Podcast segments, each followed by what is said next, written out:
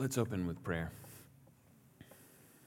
Father, we rejoice in this moments of worship through singing that we've had together. And as Paul led us through prayers and worship of you, Father, as we continue, as we sit under the authority of your word as an act of worship.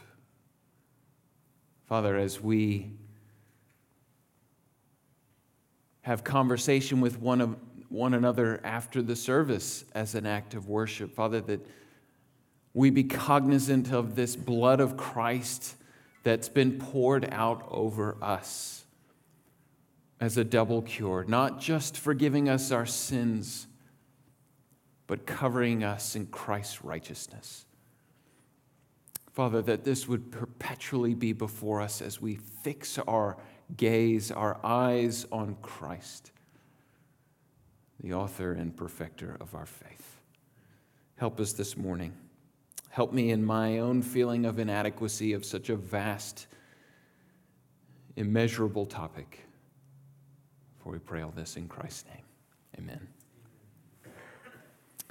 In 1507, a young Catholic priest by the name of Martin Luther was performing his first Mass. Having been ordained a, a, a few months earlier, Martin's father had come to witness this taking place. His father, of course, was not a big supporter of his son becoming a priest. He would rather his son have become a lawyer. But he had finally come to terms with Martin's choice in the priesthood, and so he brought along 20 of his companions with him to witness Martin's first Mass. Now, the church at this time, the, uh, for the church at this time, the, the Mass was this focal point of, uh, uh, of, of the church's means of grace. The, the sacrifice of Jesus was reenacted, as Catholics believed, in transubstantiation, a big term you may have heard or may not have heard. It's the belief that the elements of the bread and the wine, these common elements, supernaturally transform into the actual body and blood of Christ during the prayer of consecration, which can only be offered by one who has gone, gone through holy orders and has been consecrated as a priest, as Luther had. And that is the only way that the miracle of transubstantiation can take place according to the Catholic Church. And so Luther was the top student in his class. And he had prepared himself in all of his training for this moment. This was the most important thing. It was not the preaching of the word, it was not the reading of the word, it was the Mass. This is the most pivotal point in all that he's been preparing for. He would make his prayer over the elements, and the divine mystery would take place. Then, after the consecration happened, in the hands of this son of a coal miner, would be not bread and wine and common elements of this earth, but nothing less than the holy body and blood of Jesus Christ. And so the moment in the Mass came when the prayer was to be uttered. And everyone is at the edge of their seat waiting for Luther to say these words of consecration, of, of setting apart where the transformation takes place. And he came to that point in the Mass. And this one who had proven himself to be so eloquent and so uh, uh, gifted in speech suddenly froze and he began to tremble. And his mouth opened and his lips began to move, but no words came out. And the congregation were, were, were almost willing the words to come out of his mouth. His father was hiding his face in embarrassment that his son couldn't even get through this simple celebration of the Mass that he had memorized and recited a thousand times. Now, everyone thought that he had just simply panicked and forgotten his lines. But he didn't forget the lines. Finally, he just sort of mumbles them out and he, he rapidly completes the Mass and then he leaves the chancel in, in, in this profound embarrassment. And it wasn't until later that he explained that it wasn't a mental lapse, but rather it was that he began to contemplate the idea that this one, this sinful human being, would dare to have the audacity to hold in his filthy hands the precious body and blood of Christ. Luther was so overcome with his unworthiness that he froze in that moment. Unworthiness and sin, these are our obstacles between us and holy God. And Luther understood the infinite chasm between creator and creation. In order for there to be a, a, a, right relationship, what people need is reconciliation. Reconciliation. And that brings us perfectly to our topic this morning as we are looking at the priest in our series on the prophet, the priest, the king, the three anointed offices of Jesus the Christ. Now, when I say priest or priesthood, I wonder what do you think of? I think sometimes you all think of this picture, which I'm going to share with you. So that's the church I worked in in Sydney, Australia, and at our 8 o'clock service was very traditional.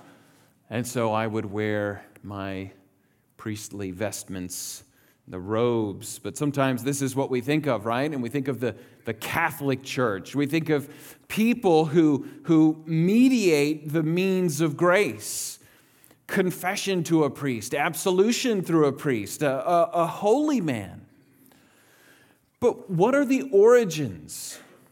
And for that, we go all the way back to Genesis, which most of you all have been journeying with us very creepily and steadily through Genesis as we've slogged our way through.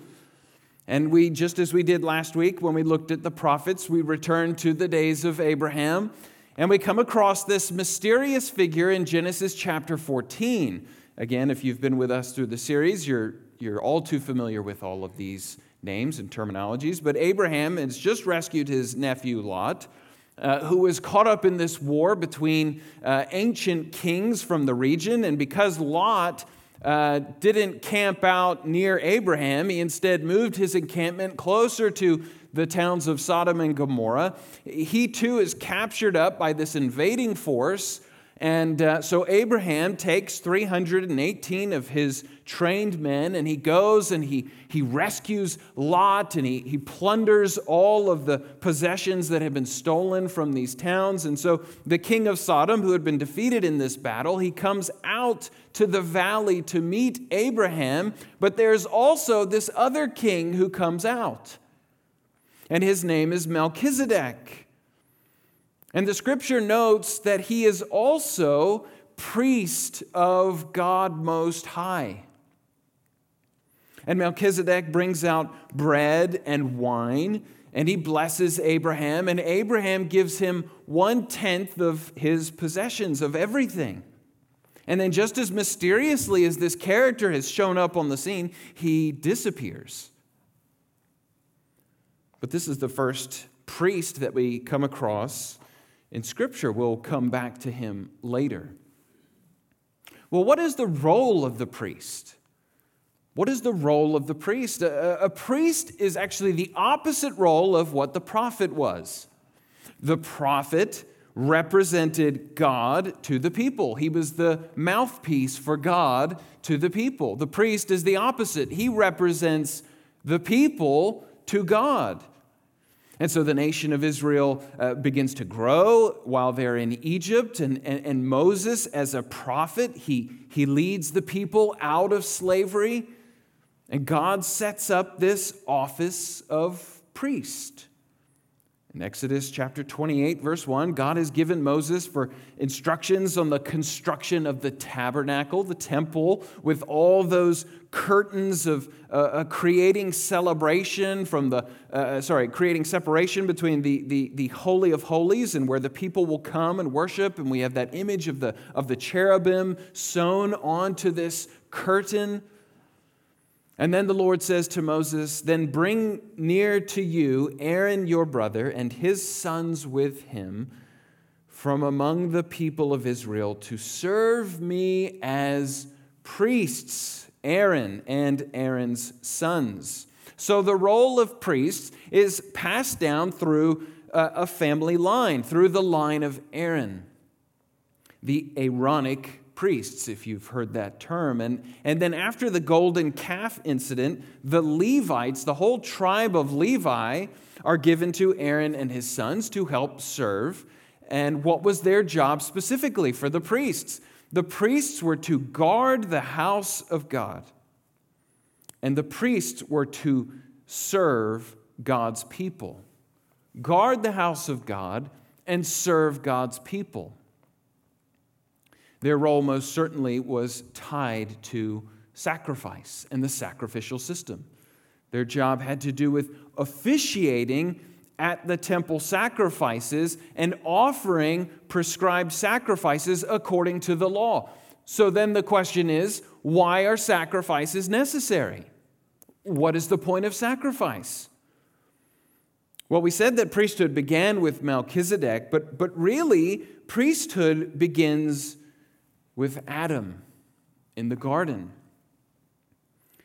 Though the te- term priest is not used for Adam in the garden, but the picture is there. Adam in Eden is a type of priest king. God has crowned him with honor and glory, and he's authorized him to subdue and to rule, and he gave him priestly instructions for serving in the garden temple. But when Adam sinned and fell short of God's glory, God expels him from his garden sanctuary. And it destroys any chance of Adam being a priest king. It was Adam's sin that made sacrifice necessary because death was the punishment for sin. Death was the punishment for sin. Blood must be shed. And so we see the sacrifice of an animal. When Adam and Eve tried to cover themselves with leaves, it is an inadequate sacrifice and covering. And so an, a, a blameless, spotless animal must be sacrificed. And we get this image in, in Genesis 3 also of, uh, uh of a cherubim, of an angel with a, a flashing sword as the guard that Adam failed to be in the garden. And it's an image that, as we just said, was sewn into this curtain of separation between God and his people. And so the rest of Scripture is really this searching for a mediator. Who could stand before God? This is Job's issue in chapter 9 of the book of Job when he cries out, There is no arbiter between us who may lay his hand on you and on me. The while the priesthood in Israel sinks lower and lower into failing to do their job, and we see this very clearly in 1 Samuel chapter 2, when the sons of Eli, the high priest, his two sons, Hophni and Phinehas, uh, they abused this role of priest. In fact, scripture says that they did not know God. A priest who does not know God, that's a, that's a terrifying thought. They were sleeping around with women. They were treating the sacrifice with contempt. And so God brings judgment. And it's funny how in Scripture, whenever things tend to reach their lowest point, there's a prophecy that comes from it. And so when it looks like this priesthood has absolutely, utterly failed, we read in this exact same chapter a promise of a new priesthood of God.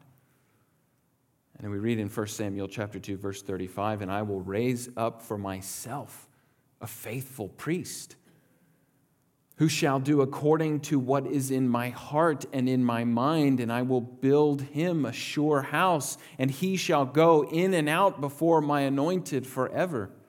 In Psalm 110, we see a glimpse of this representative of God to come when, when David writes, The Lord said to my Lord, Sit at my right hand until I make your enemies your footstool. Then David describes this person as a, a king.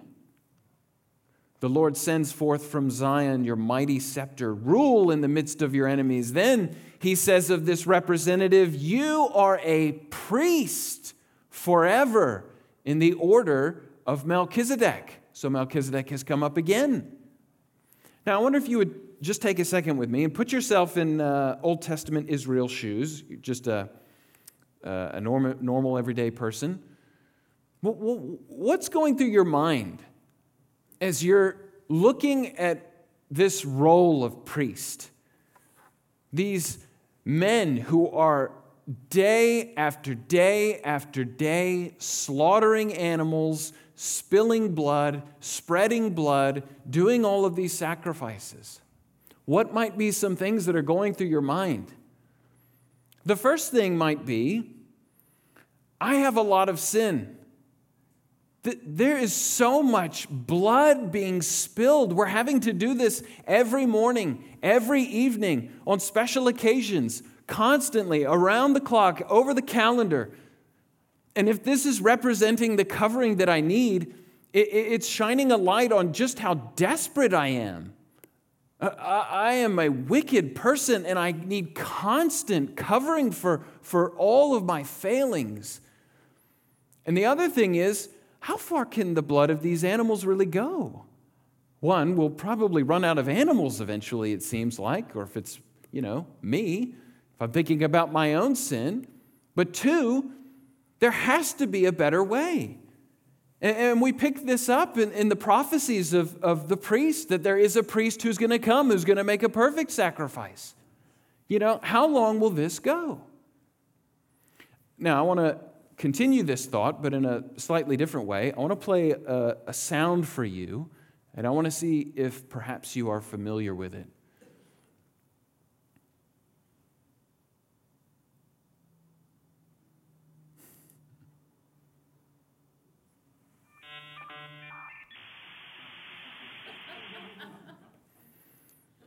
based on the slight laughter, very few of you recognize this sound. and of course, some of you are totally confused. You have no idea what that is. This is the sound of dial up internet. It was slow, it was cumbersome, it would drop out, it would freeze, but it served its purpose for its time. It connected people to the internet for the, for the first time. It, it was unbelievable. But most IT people knew that it would not always be like that. Today we have Wi Fi. Let me play the sound of today's internet. Yep, there it is. you, you all have it on phones in your pockets. I mean, it's unbelievable. High speed internet, Wi Fi, w- without cords and cables and telephone cables. Uh, Jeff Falkowski was telling me, he said he bought a 100 foot telephone line so he could plug it into his computer and walk around his house and have his uh, you know, Wi Fi back in the day.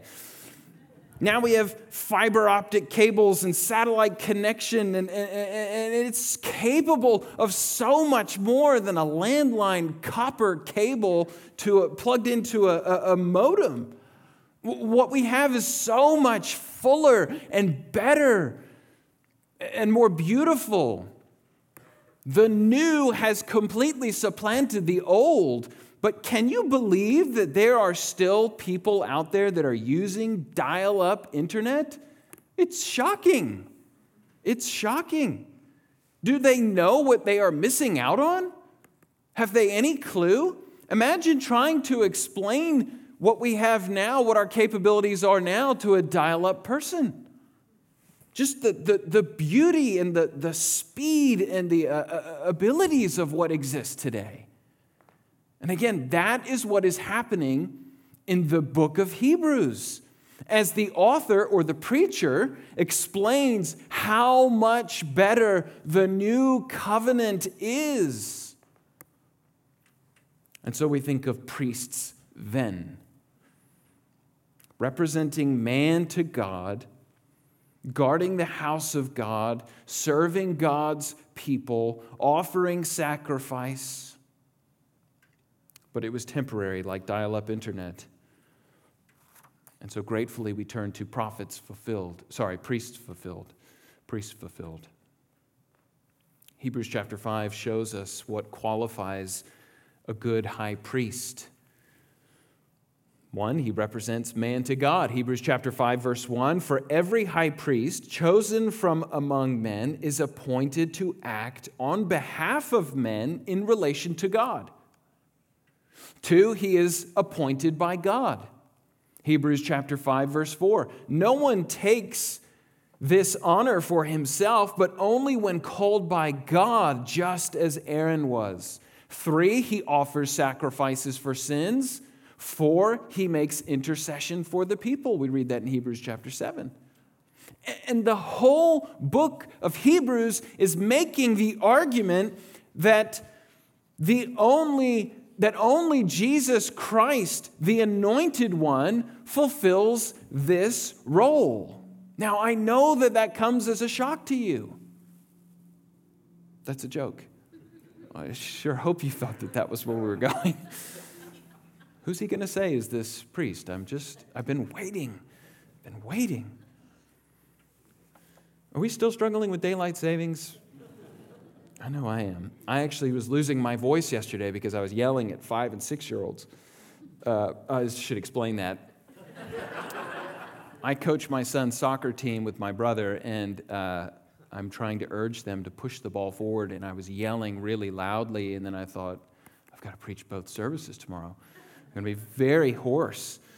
Um, no, it's Christ. It's Christ. It's Christ. It's Christ. Someone shared with me yesterday. He said, I want to get your thoughts on this. And he pulled up, he showed me, and it was this other preacher that was saying, we miss out on everything if we're not pointing our people to Christ, if we're pointing them to some other thing. What? What? Good works? Uh, uh, you know, salvation by some other means? We can do that as preachers. We, we can forget. We can miss the point. But, but this is the whole point. Jesus is the answer. And I know that sounds cliche, but it's true. But the question now is how is he the answer? How does he fulfill this particular role as a priest, which we are in such desperate need of? Again, picture yourself in the Old Testament looking at all the blood, looking at all the sacrifice, looking at the, the, the person who is able to represent you to God and how desperate you are for a priest to do that. Well, we come back to Melchizedek. And we see that Jesus is the only high priest in the order of Melchizedek, the only priest king. You are a priest forever in the order of Melchizedek. It's repeated over and over and over throughout Hebrews. In Hebrews chapter 7, again, listen to this. For Melchizedek, king of Salem, priest of the Most High God, met Abraham returning from the slaughter of the kings and blessed him. And to him, Abraham apportioned a tenth of everything. He is first, by translation of his name, king of righteousness. And then he is also king of Salem, that is, king of peace, righteousness and peace. He is without father or mother or genealogy, having neither beginning of days nor end of life, but resembling the Son of God, he continues as a priest forever. So, Jesus is in the order of Melchizedek, which is higher than the Aaronic priests, higher than the Levite priests, because Hebrews says Abraham paid the tithe, he paid the 10% to Melchizedek, and in the loins of Abraham was Aaron and Levi. Therefore, Melchizedek is of a higher order of priest than they. What else? This is just the beginning. He mediates a better covenant than the old covenant. He is a priest who is indestructible. Hebrews chapter 7, verse 23. The former priests were many in number. Think about through those thousand years of, of priest after priest after priest after priest after priest. Because they were prevented by death from continuing in office, but he, Christ, holds his priesthood permanently because he continues forever. Consequently, he is able to save to the uttermost those who draw near to God through him, since he always lives to make intercession for them. He, he offers one sacrifice once unlike the priests before him who had to offer sacrifice every single day. Not only for the people, but they have to offer sacrifice for themselves because they are sinful humanity. It was temporary. It only went so far. They could never reconcile you to God all the way. For the law appoints men in their weakness as high priests, but the word of oath which came later than the law, appoints a son who has been made perfect forever. He is eternal. His sacrifice was perfect. Hebrews chapter 9 verse 11 says, "But when Christ appeared as the high, as a high priest of the good things that have come, then through the greater and more perfect tent, not made with hands, that is not of this creation, he entered once for all into the holy places, not by means of the blood of goats and calves, but by means of his own blood. This securing their redemption. For if the blood of goats and bulls and the sprinkling of defiled persons with the ashes of a heifer sanctify for the purification of the flesh, how much more will the blood of Christ? who through the eternal Spirit offered himself without blemish to God, purifying our conscience from dead works to serve the living God. The sacrifices offered in the Old Testament, they temporarily expiated, they, they, they temporarily atoned the guilt of the sins of the people through this sacrifice, the substitute. It was an animal an animal that was offered up to God. Even if the priests themselves offered up their own bodies to death, Paul says in 1 Corinthians 13, even if I burn myself, even if they offered up themselves, what would it atone for? Nothing, because they were sinful. But the psalmist who records for us the prophetic words of the Messiah himself takes it further. Sacrifice and offering you did not desire, burnt offerings and sin offerings you did not require. Then I said, Here I am, I have come. It is written about me in the scroll. I desire to do your will. Oh my God, your law is within my heart. Psalm 40. The Messiah indicates that his own coming sacrificial death will supersede the Old Testament sacrificial system. He is the better priest, he is the fulfillment of the role of priest. But within this framework, as we said last week, not only is he the priest, he is the temple where the sacrifice is made, and he is himself the sacrifice. Going all the way back to the Garden of Eden again, where the blood had to be shed for the sin of Adam, it was an animal. When Abraham was going to offer Isaac, as we did just a few weeks ago here, in obedience to God, and God provided the ram whose See if you get this picture. His head was stuck in the thorns. When the priest would place the sin on one goat and send it out into the wilderness and place sin on the other goat and offer it as a blood sacrifice. When the Israelites uh, uh were to place the blood of the lamb on their doorpost, protecting them uh, against the final plague on Egypt, the death of the firstborn sons. All of this, beloved, is looking forward with the question of not just where is the priest who was prophesied, but as we said just a few weeks ago in our series in Genesis, where is the lamb? Where is the lamb? It's Isaac's question of his father as they go up Mount Moriah Father, where is the lamb for the sacrifice? And it is our anointed prophet, priest, and king who marches up a mountain as himself the lamb. John the Baptizer says, Behold the Lamb of God who takes away the sin of the world. And that death on that cross fulfilled countless prophecies. But what it did is it took what animal sacrifices never could do. It took the sins of people, past, present, future, all those who would find themselves in Christ and covered and atoned for our sins. If you need help with that word atoned, literally break it down at one. It's making at one meant, atonement. Because we could never stand before a holy and righteous God in our iniquity, in our sin. There must be a blood sacrifice to atone, to cover us, to reconcile us, to make us right.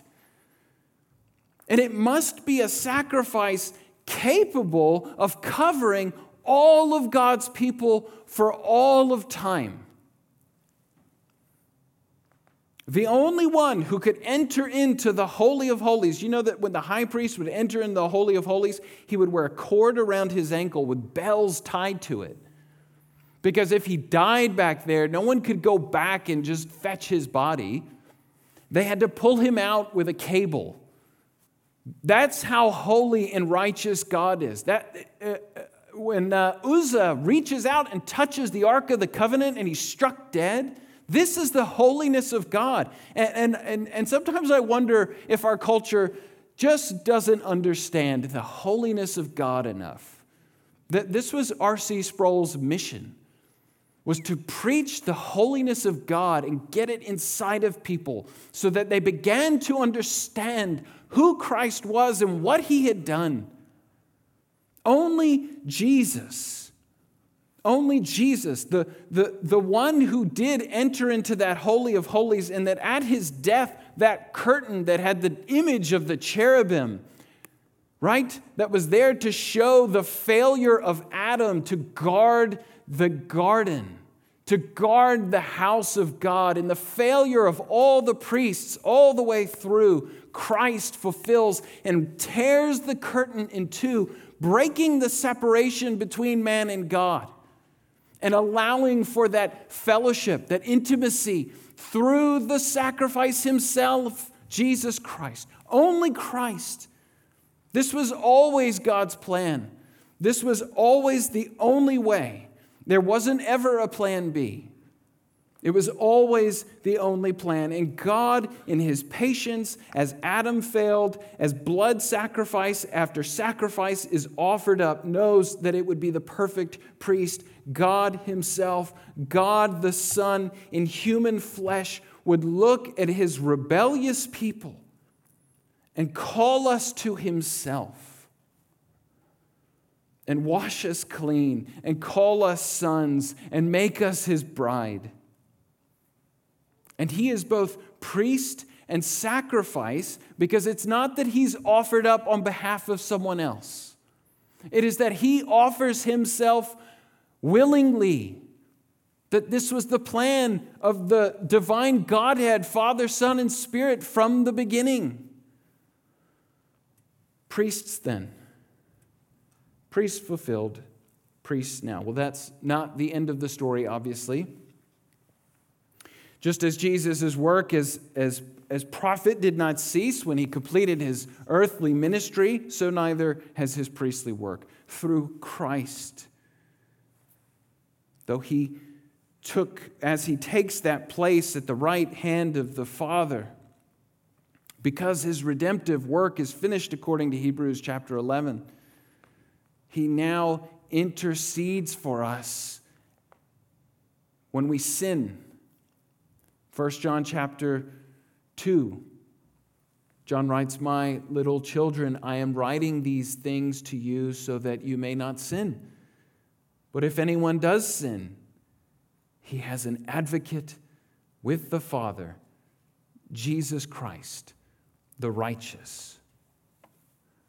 And so while we're correct to focus on what Christ has done for us as high priest, we must not forget those things he is doing for us even now. He, he prays for our sanctification, John 17, 17. Father, sanctify them in your truth. Your word is truth. He goes to prepare a place for us. John 14, in my Father's house are many rooms. If it were not so, I would not have told you that I go to prepare a place for you. But, but that's not all. When Christ ascends on high as a royal priest in heaven, he sends forth his Spirit to anoint people for priestly service. That is to say, Jesus, uh, just as the Spirit anointed Jesus for his priestly work, you remember he falls on him like a dove. When he baptized him in the Jordan, when John baptized him in the Jordan, so now after Pentecost, Jesus baptizes his disciples with the Spirit, sealing them in their salvation, empowering them for a priestly service of offering themselves as a sacrifice, and their priestly service of evangelism and discipleship.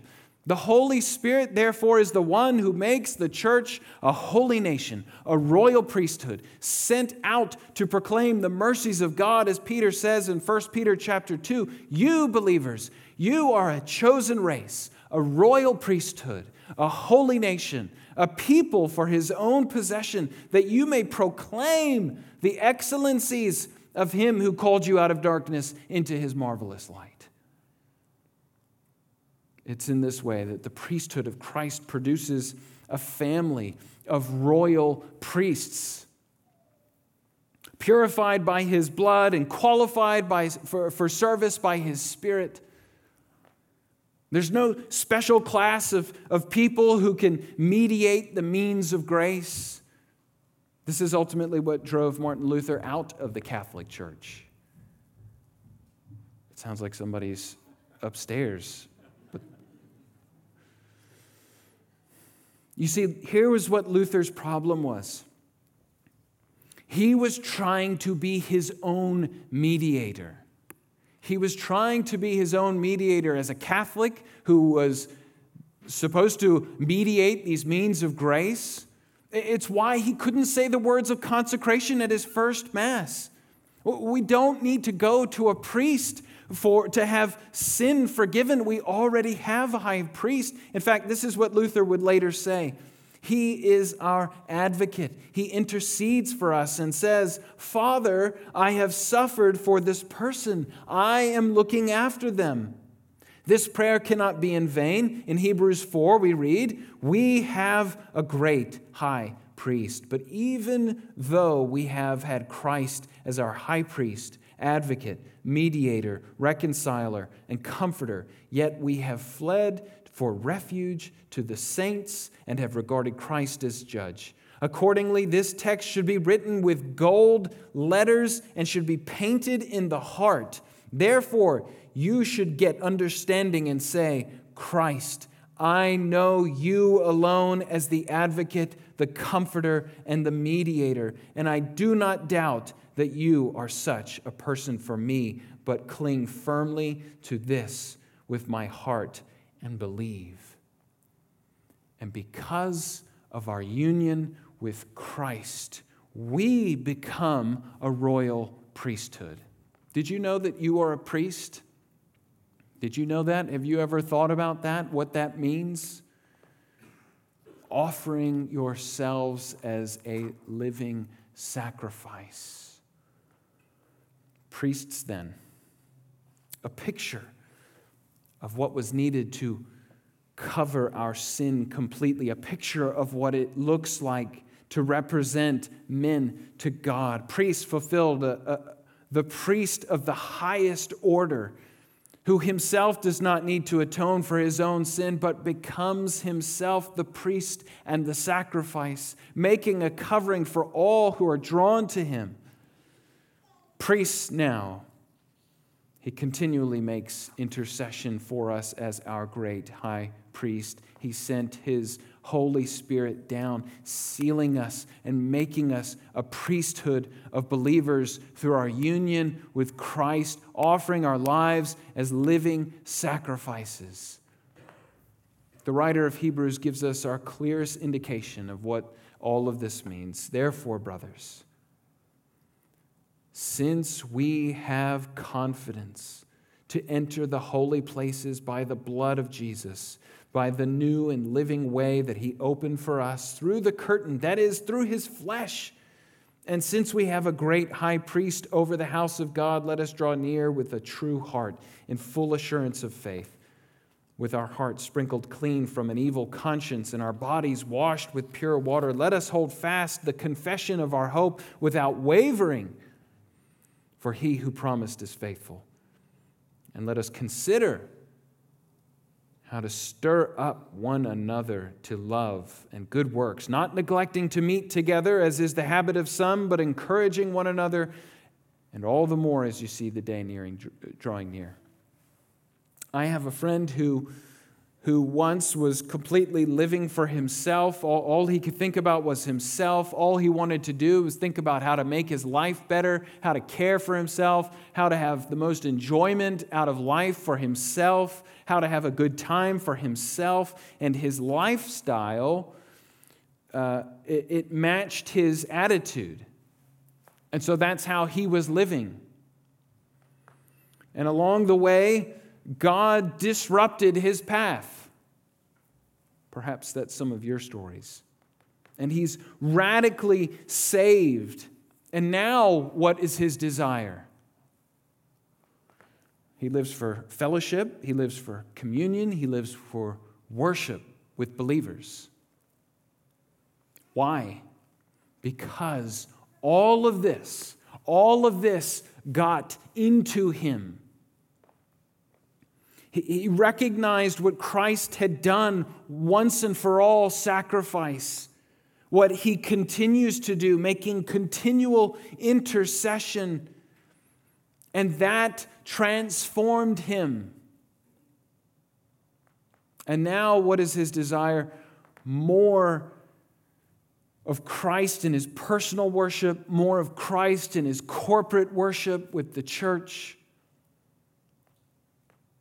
the priest who serves the people of God, offering themselves up as living sacrifices. That is who we are. Let us pray.